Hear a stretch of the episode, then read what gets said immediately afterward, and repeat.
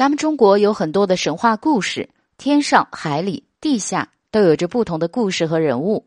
大家都知道，在黄泉路上有一位名叫孟婆的人，孟婆是黄泉的主人，去黄泉投胎的灵魂都要喝一碗孟婆汤，忘记过去的记忆，然后欢欢喜喜的投胎去。有人说，孟婆是孟姜女，就是哭倒长城的那个。她为了能够忘记这些痛苦的回忆，就熬制了。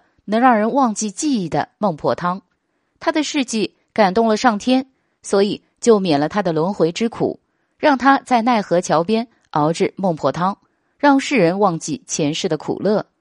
还有种说法是在混沌初开，孟婆就在世了。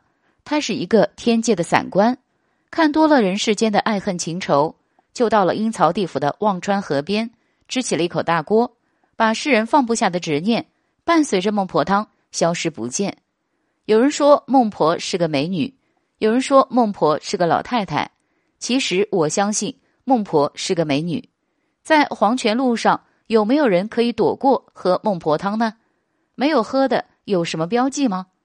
人们口中一直有这个说法，说是没有喝孟婆汤的人脸上有酒窝，脖子后面和胸前有痣，身上有这些记号的人都没有喝孟婆汤。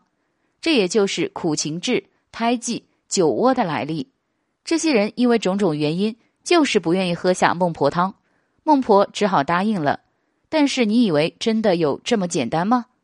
这四种人虽然有前世的记忆，但是却不得不跳进忘川河里，受水火的折磨上千年，才可以轮回。这样转世后，才可以带着前世的记忆和记号，找到那个不想忘记的人。